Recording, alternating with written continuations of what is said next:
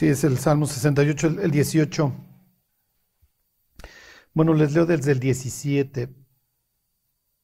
Ahí están. Dice, los carros de Dios se encuentran por veintenas de millares de millares. El Señor viene del Sinaí a su santuario. ¿Qué idea les da ahí? O sea, si alguien viene así con sus millones de carros.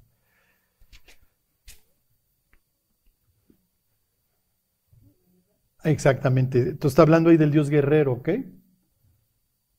Cuando los reyes regresaban victoriosos, traían a los cautivos. Ajá. O sea, los venían enseñando. Traían al rey, por ejemplo, al enemigo ahí ahorcado con un garfio. y luego dice, versículo 19, subiste a lo alto, cautivaste la cautividad. Tomaste dones para los hombres y también para los rebeldes, para que habite entre ellos Jadios. Entonces, lo que tienen ahí es el desfile del Dios victorioso. Y entonces doy reparto del botín. Entonces, lo que Pablo está diciendo es que, entre otras cosas, al citar este salmo, que Cristo triunfó, ¿cómo triunfó en la cruz, efectivamente? Ajá. Este. Y entonces, ¿cómo triunfó? Bueno, pues muriendo y efectivamente descendiendo a las partes más bajas de la tierra. Acuérdense de su cosmovisión. Está la cúpula, está el mundo y aquí de abajo tienen el inframundo. ¿Ok? En el inframundo hay un, un mundo subterráneo que le llama la Biblia, entre otras palabras, el paraíso. ¿Se acuerdan que le dice al que está muriendo junto a él, dice, tú vas a estar conmigo en el paraíso? No le dice en el cielo, le dice en el paraíso. Porque van a descender. También le llama la Biblia el seno de Abraham o el Seol. ¿Ok? Lo que pasa es que los judíos sí llegaban a entender que, ok, el Seol es a donde descienden los muertos, pero no pueden ir al mismo lugar los justos que los injustos. Entonces lo, lo tenían dividido y así lo ve Cristo, ¿se acuerdan en Lucas 16 con el rico y Lázaro? hay, un, hay un acantilado entre los dos. Entonces, Pablo efectivamente dice, Cristo descendió y efectivamente estuvo tres días. ¿sí? ¿Se acuerdan que no le va a ser dada señal a esta, no le va a ser dada a esta generación señal, sino la señal de Jonás? Y Jesús estuvo tres días. ¿En dónde? Lo que, a lo profundo, en el Seol, ¿sí me explico? Descendía al abismo. Ajá. Y entonces, bueno, pues ¿qué habrá hecho Cristo esos tres días? No dice la Biblia, excepto que fue y le dijo a los, a los, a los ángeles, ¿se acuerdan que en otro tiempo pecaron, que habían fracasado? Que su proyecto había fracasado. Les dice, pues no, no salió lo que habían pensado. Eso lo dice ahí segunda de Pedro. No lo dice primera de Pedro 3, ¿se acuerdan? En los a ver, se los leo para que vean, ya tengan toda la película completa. ¿Sí, sí queda claro? Al tercer día asciende. ¿Asciende a dónde? Hace una escala en la tierra. Y entonces lo ve María Magdalena y le dice, oye, a ver, quédate. No, no, si yo voy camino al cielo. ¿A qué voy? A abrirles el paso. Sí, a presentarme como la ofrenda. ¿Sí? Entonces acuérdense que el templo simbolizaba su cosmos y entonces Hebreos lo explica perfecto cuando dice que Jesús traspasó el velo, es decir, los cielos, para presentarse ante el Padre.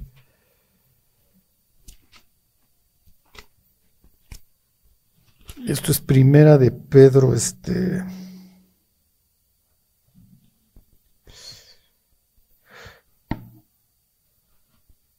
Tres dieciocho. Primera de Pedro 3.18. Ahí están. Dice, porque también Cristo padeció una sola vez por los pecados, el justo por los injustos para llevarnos a Dios, siendo a la verdad muerto en la carne, pero vivificado en espíritu, en el cual también fue y predicó a los espíritus encarcelados, los que en otro tiempo desobedecieron, cuando una vez esperaba la paciencia de Dios en los días de Noé, mientras se preparaba el arca, las cuales pocas personas, es decir, ocho, fueron salvadas. Ajá. Entonces tienen el, inframundo sería un sitio parte tormenta, parte agradable y una cárcel, y una cárcel especial. para los angelitos, que la Biblia le llama el abismo. Ajá. Este, o una palabra que usa Pedro es el tártarus. Sí, que era el que usaban los griegos para donde nos encarcelaron a los titanes. Porque esta idea se replica en pues, muchísimas culturas de que hubieron dioses y esos dioses se portaron mal y los tuvieron que guardar. Bueno, entonces sí, sí, sí queda claro. Ok, ¿alguien más? ¿No? ¿Todo es muy claro en sus vidas para variar? Ok. Bueno, pues entonces váyanse al, a Génesis 35. No sé cuánto tiempo nos falte, yo creo ya veremos menos de la historia de Jacob. Digo, ya saben que luego viene, hijo, pues se pone cada vez peor, ¿no? hasta que acaba bien. Hoy me preguntó mi hija si les iba a hablar de Jacob y me dice, pues ¿qué no les cambias de tema, papá? pues es que se presta mucho para...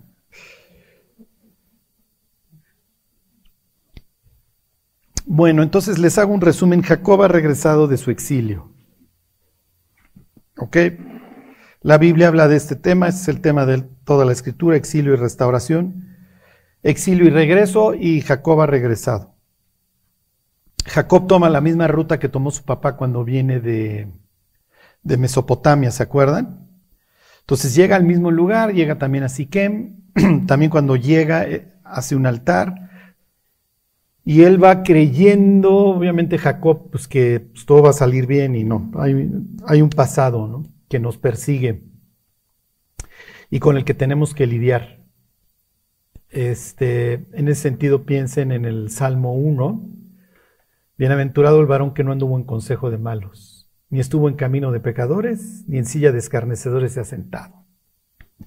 ¿Ok?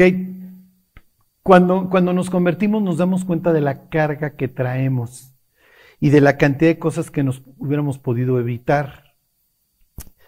Y entonces como padres, ¿qué es lo que queremos?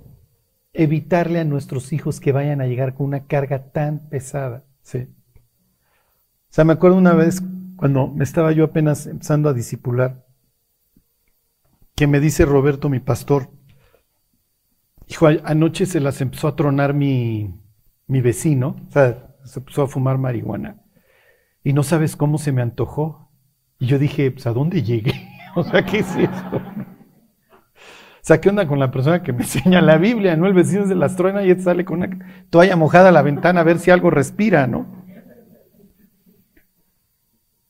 ¿Por qué lo pensé? Porque yo no era marihuano.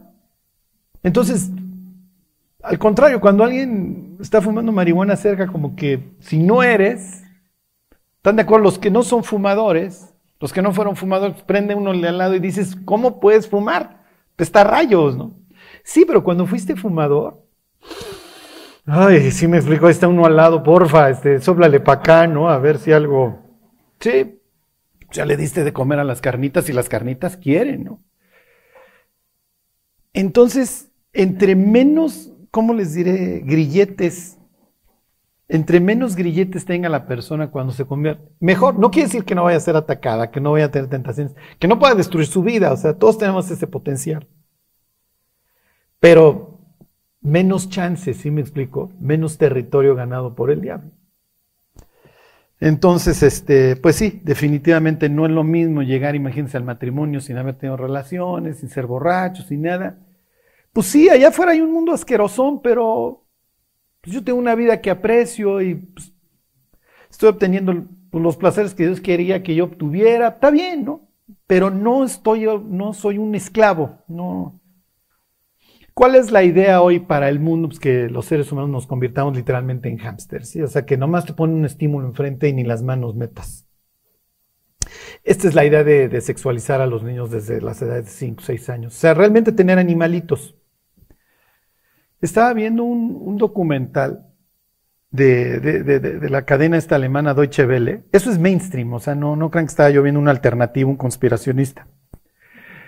Y sucede que hubo un tipo que empezó a medir el coeficiente intelectual desde 1915. obviamente ya murió, pero le siguieron con el con las mediciones. y el ser humano iba incrementando su coeficiente intelectual cada año. Pues es natural, imagínense pues, todos los adelantos tecnológicos, la educación en masa, la, alfabetización, etcétera, ¿no?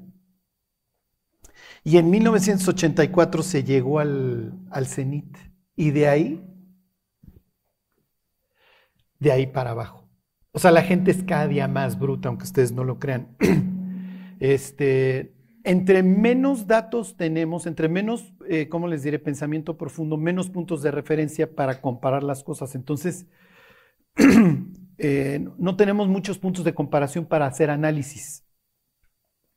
Obviamente el ser humano está dejando de leer, se está metiendo nada más este, en, en, lo que ya le están dando así digerido, entonces no medita.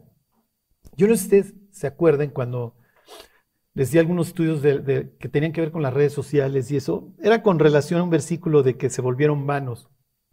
Y cómo esto nos estaba volviendo vano era el tema en, hace cinco o seis años.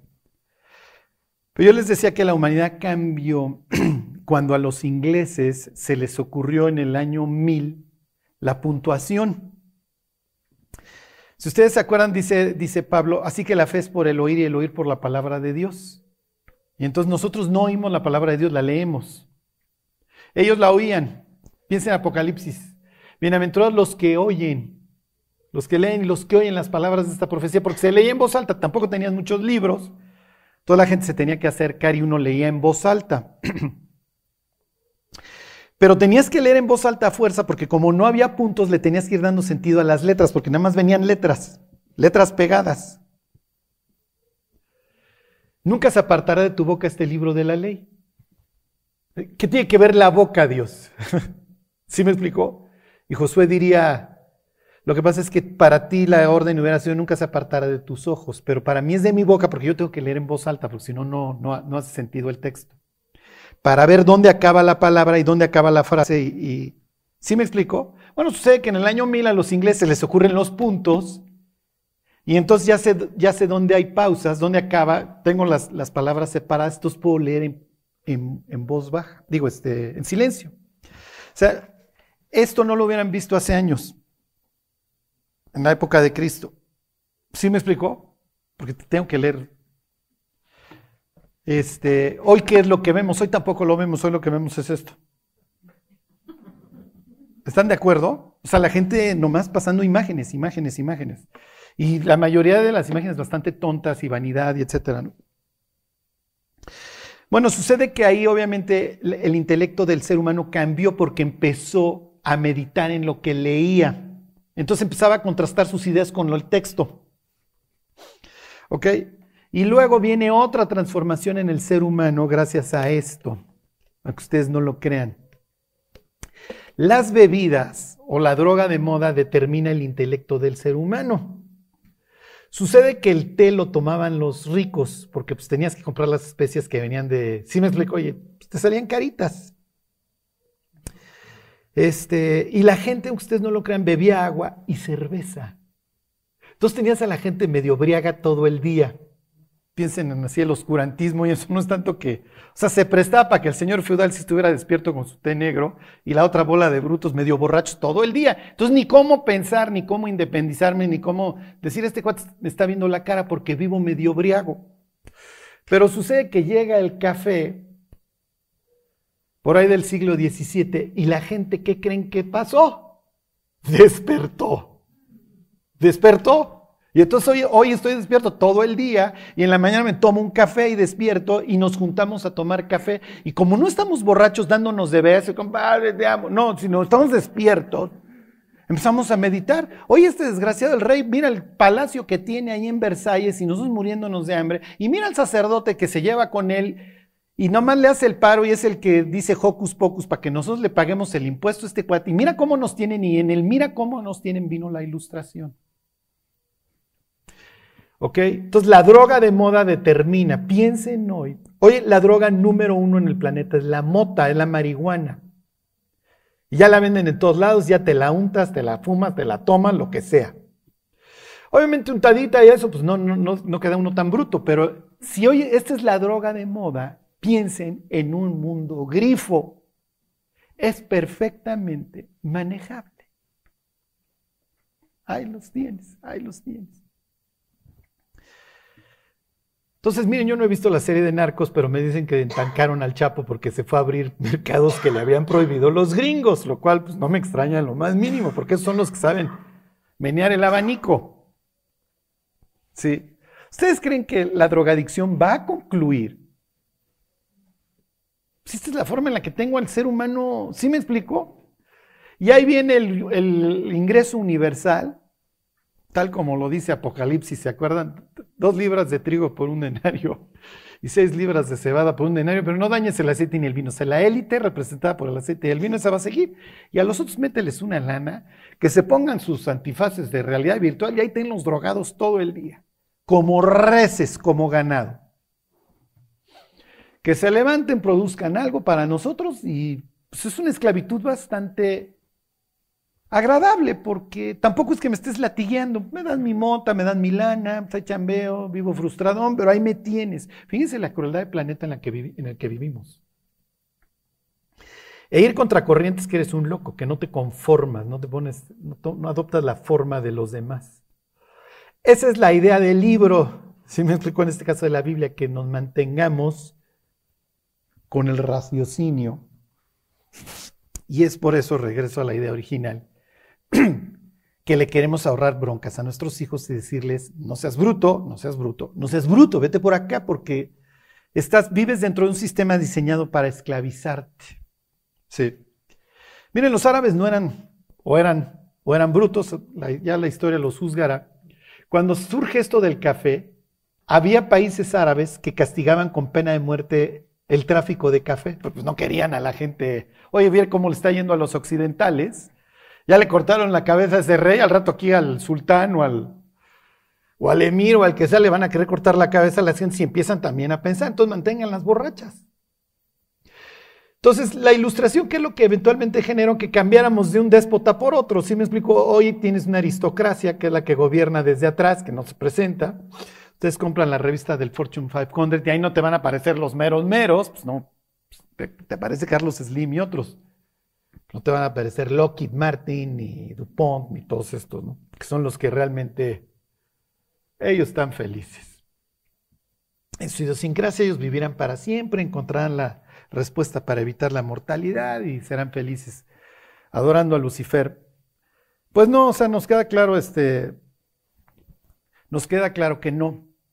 Lo que les quiero decir es que evitemos, ¿sí? Evitemos conformarnos, como diría Pablo, a este mundo, a este siglo, y sigamos con la transformación de nuestro entendimiento. Pero para eso vamos a tener que echar a andar el cráneo. Es lo que sigue diciendo el Salmo 1, ¿se acuerdan? Sino que en la ley del Señor está su delicia. ¿Y en su ley qué? Está hablando una persona que está usando su cráneo, ¿están de acuerdo? Y en su ley medita de día y de noche. Es una persona que no simplemente sus ojos vagan ahí al horizonte y es un soñador, sino que está, está meditando en lo que tiene que meditar. Bueno, no es el caso de Jacob. Jacob es la viva imagen del cuate que creyó que siempre se iba a salir con la, con la suya y acabó fracasando. Fíjense todos estos personajes bíblicos que creyeron que se podían salir con la suya y eventualmente perdieron muchísimas cosas. Piensen en el hombre más fuerte de la Biblia. Piensen en Sansón. Ajá. Tienes el tipo pues, ahí que pues, carga las toneladas, pero le ponías una falda enfrente y adiós. Piensen en el tipo más valiente de la Biblia. Piensen en David. Y le pones una falda enfrente. Bueno, en el caso de David diría, no tenía falda, Michal. Bueno, esa vez no tenía falda, está bien, David entienden la expresión. Piensa en el tipo más sabio sobre la tierra. Y lo mismo. Lo mismo. Destruyo mi vida, destruyo mi familia, destruyo el reino, destruyo lo que tenga que destruir, pero necesito esto, no puedo vivir sin esto. El diablo siempre, como les diré, sabe de qué pie rengamos y es lo que te voy a estar presentando. ¿Te gusta la amargura? Te voy a amargar. ¿Te gusta la lana? Te hago que la persigas. ¿Te gustan las mujeres? ¿Te gustan los hombres? Lo que sea. ¿Ok? entre menos ataduras, menos chance. No quiere decir, les digo, que pudimos haber tenido una vida relativamente guardada y a los 40 años decir, pues ahora me piro y me vuelvo loco. O sea, siempre cabe esa posibilidad. Pero pues, entre menos terreno le demos al enemigo, mejor. Bueno, es, un, es una cruda, es un crudo despertar para Jacob. Acuérdense, Jacob quiere decir engañador. Y la cruda llega tarde o temprano, no, es inevitable, ¿sí? Ayer estaba yo en, Estados Unidos con mi mujer y, y, hay unas, ya las tiendas de chocolates, no me pregunten por qué ya están todas quebrando. Entonces quedaba unos chocolates que quería ya comprar este, en una tienda de, bebida, en un supermercado. Y entonces llegamos ahí al supermercado, que era como la europea con, con esteroides, o sea, era el supermercado de alcohol, nada más. Y tenía una clientela, entraban y salían. Y, este, y había una sección de bebidas para la cruda. ¿sí? O sea, me daban ganas de poner un anuncio ahí. No la vas a evitar, o sea, tarde o temprano llega. O sea, pero bueno, por más sueritos y pedialites y cosas que vendían ahí, pues tarde o temprano llega. Y a Jacob ya le llegó. Tarde o temprano las facturas llegan. Es inevitable, así está diseñada la creación. Eh, eso, eso, implica la cruz. La cruz implica que no hay un pecado que, vaya, que, que se vaya sin castigo. Todo, todo se paga, todo no. No hay una factura en el universo que se vaya a quedar sin pagar. Es el mensaje de la cruz. Aquí todo se paga. Por eso las últimas palabras de Jesús fue, está pagado. Consumatum est. Telestai es en griego. Está pagado. Ya. Aquí está. ¿Cuánto se debe? No, pues tanto. Y ahora el ser humano tiene la capacidad de evitarse el pago, pues, si alguien más lo hizo, ¿no? O sea, lo que pasa es que a veces los cristianos pensamos que no, a mí no me van a juzgar. Y Jesús diría, no, sí te juzgaron, lo que pasa es que me disfracé de ti y te encontraron culpable y también te escupieron las autoridades, te fue como en feria. ¿eh? O sea, tarde o temprano todo se paga. Todo, todo, todo. ¿Pudieran concebir un universo en donde no hay infierno? O sea, simplemente no cabe. ¿Sí me explico? Cuando nosotros vemos las injusticias, cuando hoy vemos lo que, o sea, lo que, lo que le hace un ser humano a otro, si no hubiera infierno, ¿en qué clase de creador desquiciado creeríamos? ¿Sí me explicó? Oye Dios, estás viendo esto, estás viendo lo que le están haciendo a los niños, no vas a hacer nada. O sea, nada más te vas a quedar impávido viendo. Y Dios dice, no, mis cuates, no. Lo que pasa es que además, acuérdense que Dios ya vio toda la película, Dios ya está viendo a estas personas en el infierno. Nosotros todavía no, por eso es que a veces nos desesperamos cuando, cuando clamamos por, por justicia, pero Dios ya las está viendo ahí. Su concepto del tiempo es distinto al nuestro. Lo que les quiero decir es que tarde o temprano va a llegar la cruda, tarde o temprano. Como diría Pablo, no erréis, Dios no puede ser burlado. Pues todo lo que el hombre sembrare, eso también cosechará. Se, siembran naranjas, naranjos, pues ahí van a brotar las naranjas. O sea, no, no hay mucha ciencia en ese sentido. Y ya llegó el crudo despertar que fue un tipo que me valió la vida. Yo ya sabía que esto de andarme acostando con las esclavas, esto acababa muy mal. ¿Por qué? Porque lo vi con mi tío, lo vi con mi papá. O sea, mi, papá y mi tío y mi abuelo sufrieron una, una tragedia y por ahí anda Ismael llorando en las paredes, que es que no tenían razón y a mí me corrieron y esto y el otro. Esto acababa muy mal. Este, pero no solamente estuve con las esclavas, también con la hermana y hice a las dos hermanas rivales y mis hijos me valían y pues ahí unos los mandaba yo más adelante por si nos atacaban. Y llegué a la tierra prometida, ¿ya por eso todo va a salir bien? No, no, no, no, Jacob, es hora de reconstruir. Acuérdense, Jacob va a reconstruir, va a reconstruir bien, pero él apenas está en el despertar está en la cruda. O sea, cuando le llega la noticia de que su hija se fue a exhibir y así le fue, mal, el violador está mal. ¿Sí me explicó? Pero partimos de la base de que los tiburones ahí están. Está mal. Pero si yo sé que ahí hay tiburones, pues yo no me voy a meter a nadar allá. ¿Sí me explicó? Y esta chamaca se fue a meter a nadar con los tiburones y salió sin una pierna. Ajá. ¿Por qué? Porque cree que se le puede salir con la suya. Siquem cree que se puede salir con la suya. Y ahorita tiene una masacre, tiene todo el mundo muerto y tienen a los hijos salpicados de sangre, un par de asesinos, Simeón y Leví, y los otros que fueron por todo el botín. Pues si ya se los echaron mis hermanos, pues ni modo que dejemos a las ovejitas nomás aquí balando, ¿no? Y el oro y, el oro y lo que haya.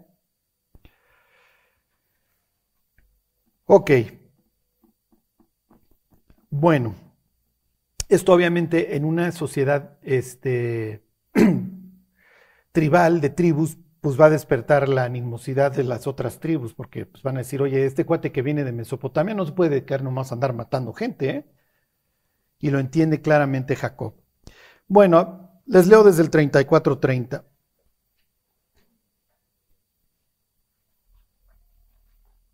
Entonces dijo Jacob a Simeón y a Leví. Son dos, van a ser dos tribus especiales y desde aquí están marcando su destino. Especiales en el sentido del territorio. Dios, mm, o sea, como que hasta cierto punto es que hago con este par de locos. Pero bueno, ya, ya, lo, ya lo veremos en su momento. Entonces dijo Jacob a Simeón y Leví, me habéis turbado con hacerme abominable a los moradores de esta tierra, el cananeo y el fereceo. Y teniendo yo pocos hombres, se juntarán contra mí y me atacarán, y seré destruido yo y mi casa. Pero ellos respondieron, había él de tratar a nuestra hermana como a una ramera. Acuérdense que el hecho de violar a, a Dina le manda un mensaje a los hermanos de que, ellos no son, de que ellos son incapaces de cuidarla, de protegerla, de proteger su honor. Y como les decía yo hace unas semanas, esto más que la respuesta es piensen en la pregunta. La pregunta es muy buena. A ver, ¿la iba a tratar así? Oye, papá, ¿tú ya estabas haciendo hasta convenio con los hebeos? ¿Ya estabas haciendo pacto? ¿Ya íbamos a hacer uno solo? ¿Cómo vas a hacer pacto con los hebeos? Y se acuerdan que eventualmente José, perdón, Josué lo acaba haciendo. Esto trae cantidad de problemas para el futuro. Inclusive en los días de David eso va a, va a seguir trayendo problemas. Y entonces piensen en Jacob. A ver, tengo una hija ultrajada. Tengo un par de hijos asesinos, los dos son rateros. Este, pero por un lado tienen razón, porque pues cómo yo iba a permitir esto y al hacer el pacto y dársela, pues estoy obviamente invitándolos a esta, esta vida y yo, yo sé que ellos lo están haciendo por conveniencia, pues me vieron llegar rico de Mesopotamia, ¿se acuerdan? Cuando van Siquem y, y Amor y dicen, oigan, estos cosas van a traficar con nosotros y los otros voltearon a ver. No, pues si nos conviene, órale sí, nos circuncidamos y nos volvemos un solo pueblo. Uf. Y Dios va a intervenir. Ok, 35.1. Dijo Dios a Jacob, levántate. ¿se acuerdan de esta expresión? Levántate. Hay pasajes en la Biblia que cuando los judíos tradujeron, la tradujeron al griego le pusieron anastase, que es la palabra que se emplea para qué? Para resurrección. Jesús se levantó de entre los muertos. Entonces tienen aquí a un cuate que literalmente se va a levantar entre los muertos, va a resucitar. De eso habla la Biblia, exilio y restauración. Levántate y sube. Ya, no vas a estar en este en este valle. Levántate y sube a Betel y quédate ahí. Ya de ahí no te muevas, te vas a ir a mi casa. Y haz ahí un altar al Dios que te apareció cuando huías de tu hermano Esaú. Entonces Jacob dijo a su familia y a todos los que con él estaban, quitad los dioses ajenos que hay entre vosotros y limpiaos y mudad vuestros vestidos y levantémonos y subamos a Betel y haré ahí altar al Dios que me respondió en el día de mi angustia y ha estado conmigo en el camino en que he andado.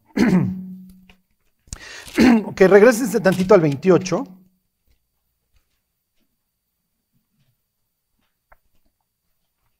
Jacob le hizo un voto a Dios el día que estaba yendo hacia su exilio. Dios le promete ahí en Betel precisamente, es, por eso te acuerdan, esta es casa de Dios y el tipo sale por piernas, ahora ya no va a salir por piernas, ahora se tiene que quedar ahí. Y ahorita se los explico. Cuando Jacob sale por piernas le dice esto a Dios, claro, él está en su teología de este pelo y en su no entender nada. 28:20 dice, e hizo Jacob voto diciendo, si fuere Dios conmigo, número uno, y me guardare en este viaje en que voy, número dos, o sea, ven conmigo, guárdame, y me diere pan para comer y vestido para vestir, número tres, me proveyere, y si volviere en paz a la casa de mi padre, Jehová será mi Dios.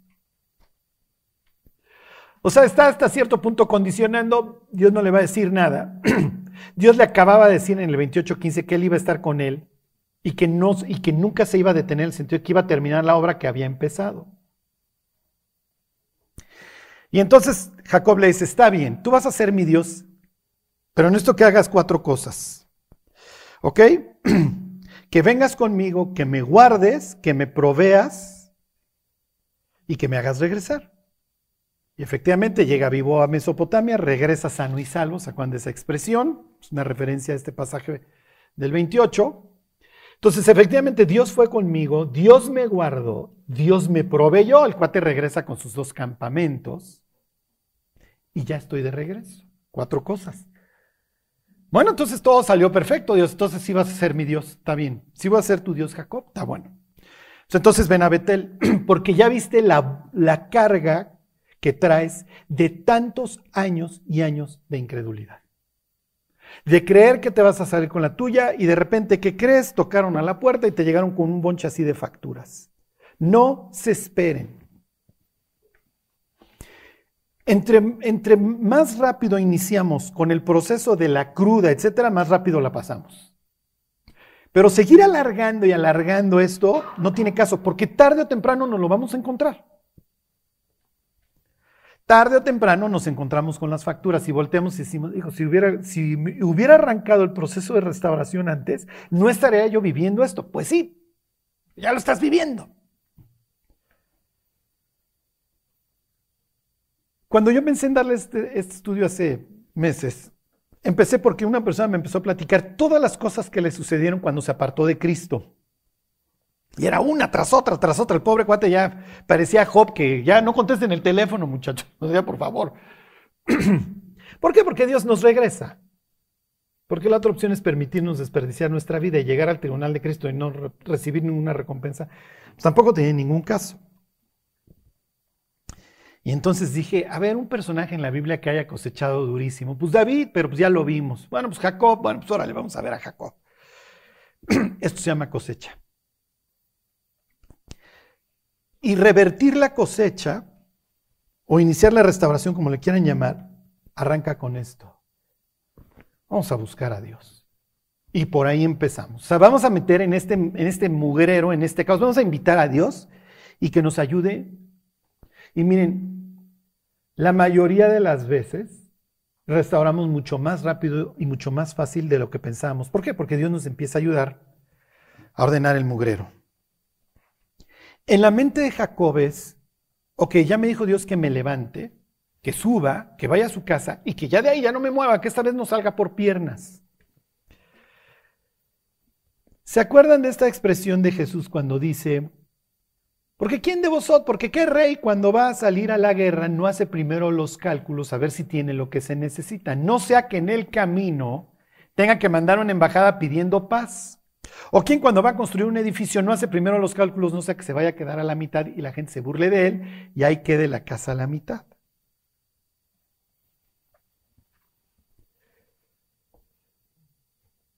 Jesús está diciendo, si me vas a seguir, haz bien tus cálculos, porque no quiero que te me quedes a medias. Porque esto es tipo la parábola del sembrador, en donde parte cae ahí donde no hay profundidad de tierra y la, palabra, y la persona recibe la palabra con gozo al momento, pero viene la prueba y se aparta. ¿Ok? Entonces tienen a un tipo que llega a Betel, ve la escalera, ve a Dios y ¿qué es lo que hace? Pélate. Les pongo otro ejemplo. Dice Cristo, si yo fuera levantado a la tierra, todos atraería a mí mismo. Y si se acuerdan cuando jugábamos con los imanes, cuando los están a cierta distancia, se pega. ¿Se acuerdan? ¿Cómo nos mantenemos muchas veces con Dios? O sea, si doy este paso, entrego todo. Entonces mejor no lo doy. Mejor me quedo a cierta distancia, Dios, y como el chinito nomás milando. Y hago, y sí, hago mis números, pero sé que si me acerco, me acerco, me acerco, tú vas a acabar tomando toda mi vida y todos estos pecados y todas estas cosas que traigo acá los voy a tener que dejar y no quiero. ¿Sacuán cuando vimos en su momento cuando llega a Mesopotamia Jacob, controla todo y a ver, quiten la piedra y yo les doy de beber y aquí está Raquel y, o sea, ya, ya llegué a mandar muchachos, aquí yo voy a ser el que parte el queso. Y el cuate no acaba de chambear siete años que ya le cambiaron la mujer en la noche de bodas. Se encontró con la hormita. Bueno, Dios empezó a trabajar en la vida de Jacob. Jacob siguió siendo un tranza, ¿se acuerdan sus movimientos genéticos? O vayan ustedes a saber lo que creía para bajarle las ovejas buenas al, al suegro. Y bueno, es un desastre. Jacob, mira, ven conmigo y ya no te muevas, ya quédate. Porque si no, vas a seguir como en arenas movedizas. ¿eh? ¿Ya? ¿Tocaste fondo? Está bien. Vamos a iniciar la reconstrucción. Les vuelvo a leer el versículo 2. O sea, fíjense lo que le va a exigir a su familia. Entonces Jacob dijo a su familia, a todos los que estaban con él, o sea, va a incluir a, a los esclavos, a los trabajadores, a todos. Quitad los dioses ajenos que hay entre vosotros. ¿Qué está pensando Raquel? ¿Se acuerdan? Raquel trae a los de su papá, se los acaba de robar. ¿Qué están pensando todos los rateros de los hijos que hicieron el saqueo después de que Simeón y Leví hacen la masacre? Miren, hoy los, ídolos y eso no traen tanta joya. En aquel entonces pues, había que consentir al ídolo. Y al ídolo lo consentían, le ponían aretes. Ahorita vemos el tema de los aretes. Este, era una especie como de teléfono celular la idea, que te ponías el mismo arete que le ponías al ídolo. Entonces tú eras obediente a lo que te ordenara ese Dios y el, y el arete te prometía, o así lo veían, que, te estaba escuchando y que somos cuáis, traemos el mismo. ¿Sacuán qué pidió Aarón para hacer el becerro de oro? ¿Sacuán qué pidió Gedeón? Los arcillos.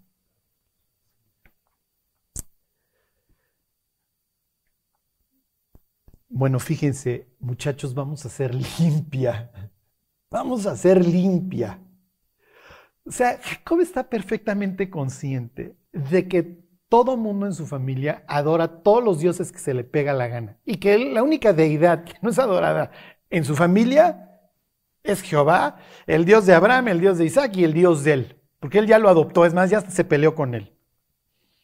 Pero el resto de la familia como les platicaba la otra vez, un amigo me decía, hijo, es que qué mal cuando nos apartamos de Dios, ¿verdad? ¿Qué, qué, qué barbaries hacemos? Refiriéndose a Simeón y Leví. No, estos cuates no se apartaron de Dios, no lo conocen. Por eso hay que empezar. Imagínense que ustedes dicen, a ver muchachos en la casa, vamos a hacer limpia. Y de repente empiezan a salir los pomos, las revistas pornográficas, este, los dioses. ¿dónde estábamos? O sea, ¿cómo estaba espiritualmente la casa? ¿Cómo íbamos a esperar que progresara? Y empieza la limpia. Empieza la limpia. Les dice, a ver, quiten los dioses ajenos, fíjense otra cosa. y limpiaos. Esta idea de la limpieza es natural porque si ellos le van a dar su devoción a otra divinidad, tienes que llegar bien vestido. Vamos a hacer una ceremonia importante, entonces no podemos llegar en los andrajos. Ok, límpiense. Sí, pero también límpiense de qué? Piensen en lo que acaban de hacer los hermanos. Toda la ropa está ensangrentada. Ese es un mensaje muy fuerte.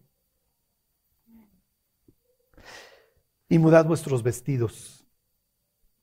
¿Saben que nosotros estamos mandando todo el tiempo una imagen? Todo el tiempo.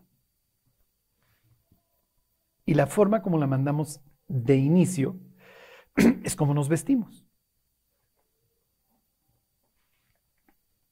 Váyanse ustedes a saber qué tanto está implicando en la forma en la que se visten, la ensangrentada, lo que ustedes quieran. Pero miren mis cotes, de plano, hasta el ropero vamos a cambiar.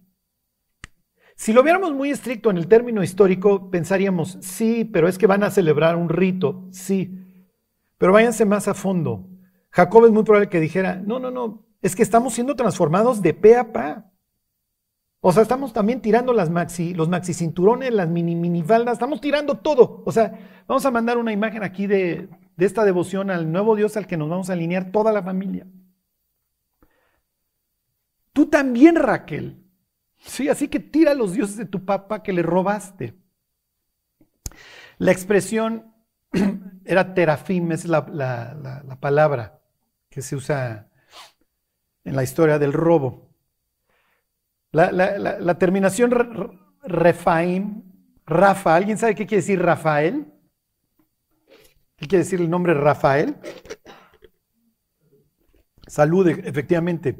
Dios da salud, Rafa, salud, él. Los terafines y los refaínes, cuando lean los refaitas en la Biblia, son los sanadores. Así veían en la antigüedad estos dioses caídos? Pues me sanan, pues ¿cómo no los voy a adorar? Bueno, cuando ya no los veo, pues ya me los encarcelaron algunos o donde estén, bueno, tengo figuras de ellos por si me enfermo que me cuiden. Son los sanadores. El hecho de ir a tirar esto, ¿qué está implicando en esa cultura? Que te estoy poniendo mi vida en tus manos, Dios. O sea, estoy dejando mi culto a X para dedicarme a ti. Y ahora de ti voy a esperar que tú me sanes, que tú me cuides, que tú me prosperes, que tú, que tú, que tú.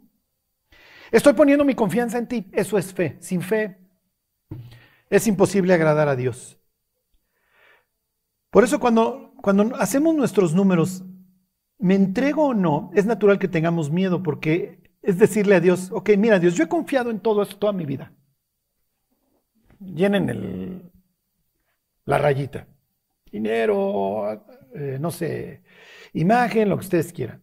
Está bien, ya no voy a confiar en eso, Dios. Estos han sido mis dioses. Ahora voy a confiar nada más en ti. ¿Verdad que no me vas a fallar? Y Dios nos ve desde el trono diciendo, al que cree, todo le es posible, ¿eh? pero vas a tener que confiar en mí. Y no es ver para creer, mi cuatero.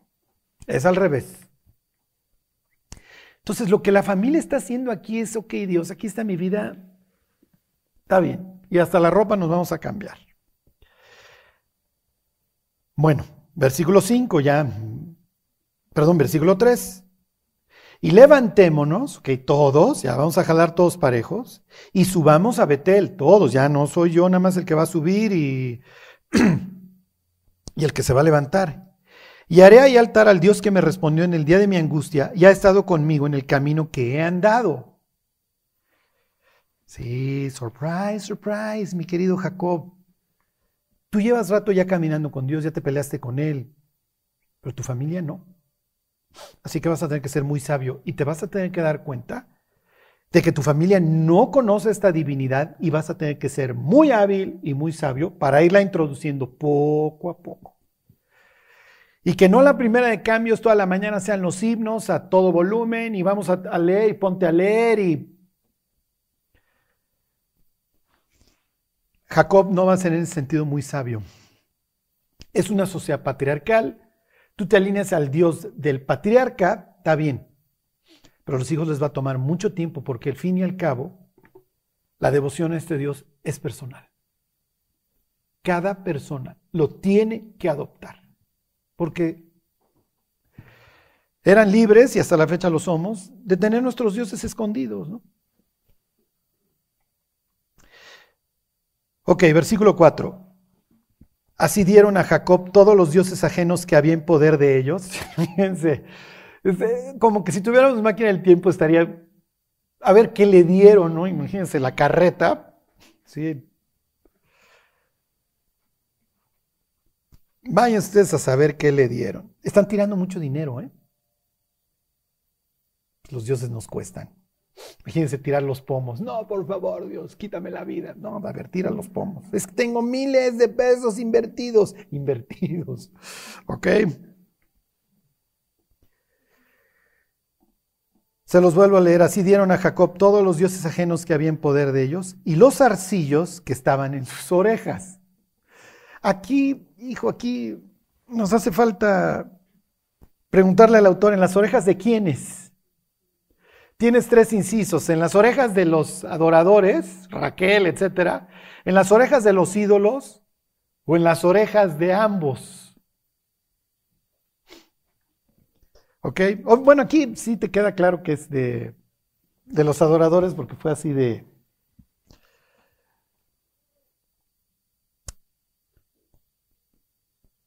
Este, pero hubiera estado bien saber quiénes los traían. Si imagínense, a ver, Jacob, tus cuatro mujeres traían los arcillos. O sea, ¿te importaba un comino al Dios que adoraran? Pues sí, ya sabes, son duras, son difíciles, pues que adoren a quien quieran. ok, se los vuelvo a leer. Así dieron a Jacob todos los dioses ajenos que estaban en poder de ellos y los arcillos que estaban en sus orejas, y Jacob los escondió debajo de una encina que estaba junto a Siquem. Ok, Nada más esto es breviario cultural. Van a haber muchísimos eventos que tienen lugar debajo de un árbol. Charlie, la Navidad, la entrega de regalos también. De ahí la traemos. ¿sí? No, no crean que se le ocurrió a los alemanes esto de tener un árbol dentro de la casa. Lo hacían por dos razones. Número uno, por la fertilidad. Los árboles son un símbolo de fertilidad Obviamente, mucho más en un lugar este, desértico, número uno. Y número dos, porque creían que esto tenía una unión con el inframundo, entonces podías mandar mensajes. Y entonces más adelante ustedes van a ver todas estas quejas en los libros de crónicas en donde los israelitas siguen, o en el libro de Jeremías, adorando debajo de cualquier árbol, ¿se acuerdan? Este, obviamente la idea era fertilidad y, ahí hacían sus cosas, pero te vas a encontrar a gentes debajo de un árbol. Este, ¿Saben a quién se van a encontrar? A Débora, ¿se acuerdan? Al árbol de Débora. El propio, el propio Abraham también anda en el, en, en, el encinar de Mamre y en el encinar de Moré y encinar de acá y encinar de allá. Charlie, ¿qué implica? Entonces, digo, ¿para qué lo hizo? El entierro era una forma bien de descartar dioses ajenos. Se entiende, ¿no? A ver, ya quédate sepultado, ya no quiero saber nada de ti. La pregunta sería, Jacob, como que todavía traes reminiscencia y medio idólatra, porque, pues, ¿qué, ¿qué, tienes que andarlo haciendo debajo de un árbol? Y lo más probable es que Jacob dijera, pues sí, pero no, no lo estoy haciendo en mal plan. Esta es nuestra forma en la que nosotros adoramos al Dios que nos da de comer pues más adelante esto va a traer quejas, Jacob. Entonces, como que todavía la película no, o sea, como que el vidrio sigue medio empañadón. Pero bueno, era breviario cultural. Ok, versículo 5, que Dios va a intervenir. Ya, te voy a salvar la vida y vamos a iniciar el proceso de reconstrucción. Y salieron, ya salen de Siquem, y el terror de Dios estuvo sobre las ciudades que había en sus alrededores, y no persiguieron a los hijos de Jacob. Y llegó Jacob a Luz, que está en tierra de Canaán, este es Betel, y todo el pueblo que con él estaba, y edificó ahí un altar y llamó el lugar El Betel, porque ahí había aparecido Dios cuando huía de su hermano. Ok, entonces ya le va a llamar el Dios de Betel, ok, dos veces va a estar incluido el nombre de Dios, Él, ¿se acuerdan? El Dios Bet Casa El, este es el Dios de, la, de Betel. Bueno, la vida va a continuar y va a traer reveses. Es, es parte de, no lo podemos evitar. Versículo 8. Entonces murió Débora, y aquí los voy a llevar a, que piensen otra vez en, algo. Dice, entonces murió Débora, ama de Rebeca, y fue sepultada al pie de Betel, debajo de una encina. Esto continúa la cual fue llamada Alon Bakut. Alon, Elon, ¿se acuerdan de Elon Musk? Es roble. Y Bokim, los que lloran, Bakut, a llorar, ¿ok? La encina de los que lloraron. Técnicamente, ¿qué nombre le daríamos nosotros a la ama de Rebeca? Es una pregunta complicada, ¿eh? Pero a ver, echen a andar el cráneo. La ama de Rebeca es la que de Jacob.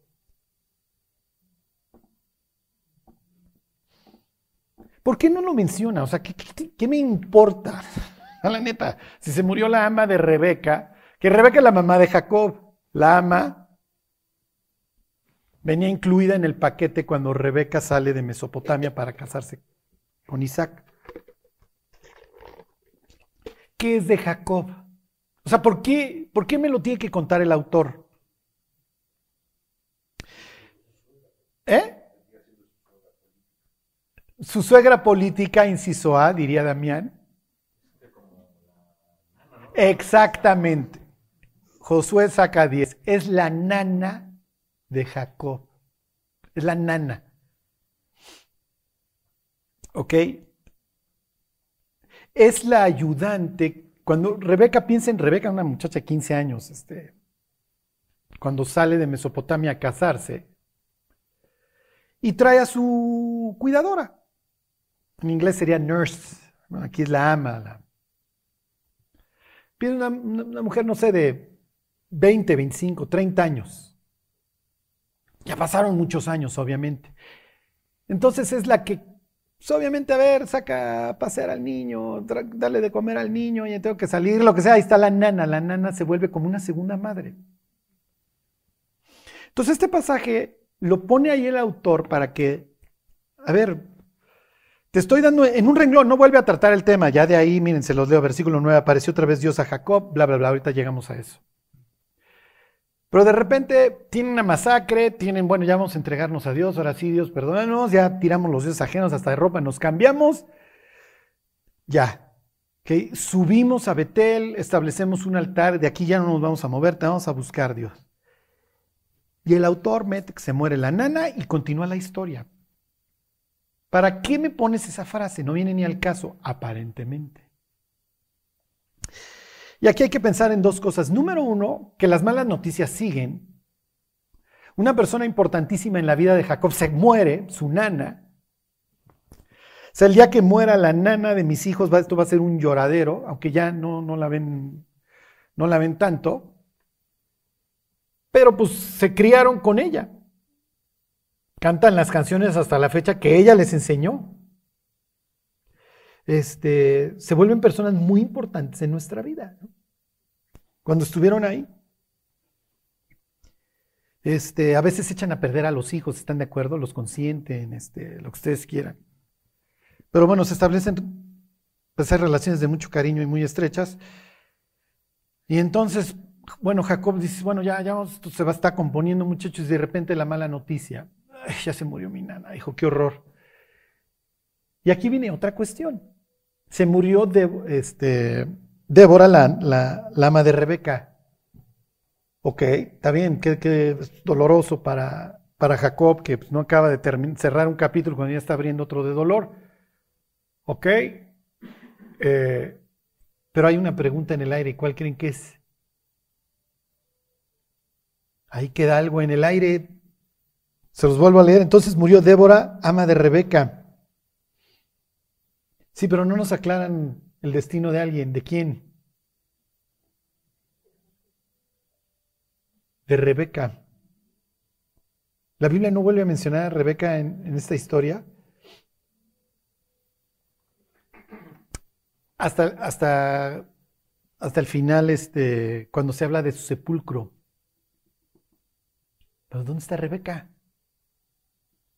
Digo, nos dicen que se murió su ama, pero ¿y ella? Jacob va a habitar con Isaac, se va a reencontrar con su papá. En ningún momento menciona a papás ni a Rebeca. Y termino con dos ideas. Número uno, pobre Rebeca no quiere perder a sus hijos desde que, desde que los tiene en el vientre. ¿Y qué le acaba sucediendo? Los pierde. Ahí es donde entra la fe. ¿sí? A ver, dos naciones hay en tu seno, Rebeca. No te preocupes, tus hijos salen adelante. No los tienes que controlar, no los tienes que decir, a ver, tú disfrázate ahora y tranza a tu papá. No, no, no. No hay ningún problema, Rebeca. No tenías que llegar a eso. Y no tenías que consentir a este que era tu consentido y menospreciar al otro, que acabaste alucinando y pues ya ves, se fue y se casó. Esaú sí se casa con con Evea, con una mujer Evea, ya lo veremos más adelante. O sea, esto es un destrozo. No tenías que controlar nada, tenías que confiar en mí. No tenías que haber tranza y disfrázate. Y... No, no, no, no, no. Y miren, obviamente, pues el autor no nos cuenta todas las cosas que hizo Rebeca, nos cuenta la más grave de las más graves cuando va y disfrazan. Tus hijos no van a ser Abel y Caín ya. Tranquila, Rebeca, no te preocupes. Nada más confía en mí. Confía, pero no tienes que estar manejando las cosas. No las tienes que manejar. ¿Ok? Eso por un lado. Y número dos, vienen las malas noticias y Dios tiene que volver a intervenir. Fíjense, versículo 9. Apareció otra vez Dios a Jacob cuando había vuelto de Padan Aram y le bendijo. Y le dijo Dios, tu nombre es Jacob no se llamará más tu nombre Jacob, sino Israel será tu nombre. Y llamó su nombre Israel. O sea, a ver mi cuate, ya estás aquí. Olvida ya tu pasado. Ya, tan, tan. Es que Dios yo hice y mis hijos les deshice la vida. Ya, sí, felicidades mi cuate, pero ya. Lo, lo que está en el pasado no lo puedes cambiar. Pero sí puedes cambiar tu presente y tu futuro. No eres Jacob. Deja ya de estar operando como si lo fueras y deja de estarte flagelando y empieza a ver hacia el, hacia el futuro. La culpa y el éxito son pésimos consejeros. No se dejen guiar por ninguno de los dos. Si ayer salieron las cosas espectaculares, felicidades, qué bueno. No quiere decir que mañana van a ser iguales. Así truenan las empresas, así truenan los equipos, así truenan las cosas somos lo máximo y todo nos va a salir bien. No, quizá agarraste una coyuntura, tuviste suerte, lo que ustedes quieran. Entonces síguele, sigue aprendiendo, sigue teniendo cuidado. La culpa, mis queridos, no, no, no, la culpa es el peor consejero. Oye, ¿por qué no le dices nada a tu hijo? Es que tengo culpa, es que yo fui muy malo. Pues sí, pero lo tienes que guiar. Es que cometí errores en su educación. Pues sí, los cometiste tiempo pasado. ¿Ya? ¿Los vas a seguir cometiendo? Oye, ¿por qué no aprecias a tu mujer? Es que le hice muchas cosas muy feas en el pasado. Pues sí, en el pasado. O sea, lo que está haciendo Dios aquí con Jacob es mi cuate, esto es borrón y cuenta nueva. Y lo que hiciste ayer ya no, no, no, ni te acuerdas tú, ni me acuerdo yo. Mis misericordias son nuevas cada mañana, mis cuates, porque si no ya los hubiera fulminado. Entonces, qué bueno que o qué mal que fuiste Jacob, yo ya no me acuerdo. Y si alguien conocimos según la carne, dice Pablo, ya no lo conocemos así. Y si aún a Cristo conocimos según la carne, ya no lo conocimos así. De modo que si alguno está en Cristo, nueva criatura es. Y piensen en estas palabras de Pablo, olvidando ciertamente lo que queda atrás y extendiéndome a lo que está delante. O sea, Pablo está diciendo, mis cuates, tengo que hacer este ejercicio constantemente de olvidar, olvidar, olvidar. Olvidando lo que queda atrás. No puedo vivir en mi pasado. No puedo. Piensa en esas personas que te van platicando cuando tú vas en el asiento de atrás, el taxista. Sí, joven, ¿no? ¿Y cómo ve? Y tú dices, por favor, mira para adelante, mi cuando nos vas a matar. Y siguen volteando, ¿no? Y tú con cara de pánico ahí nomás, este. Así vamos por la vida. ¿Y cómo ves? No, hombre, terrible, ¿verdad? Pues sí, ¿cómo nos vamos a matar peor?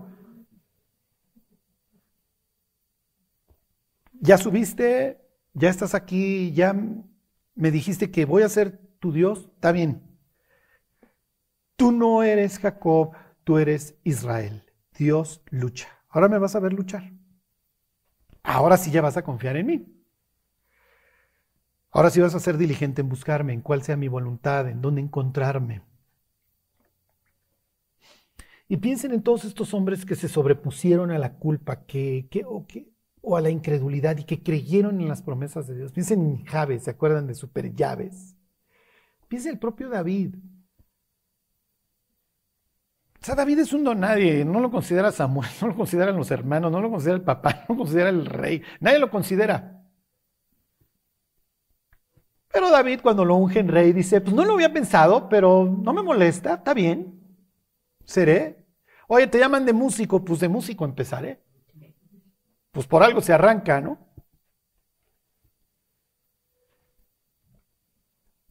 Se la creyeron.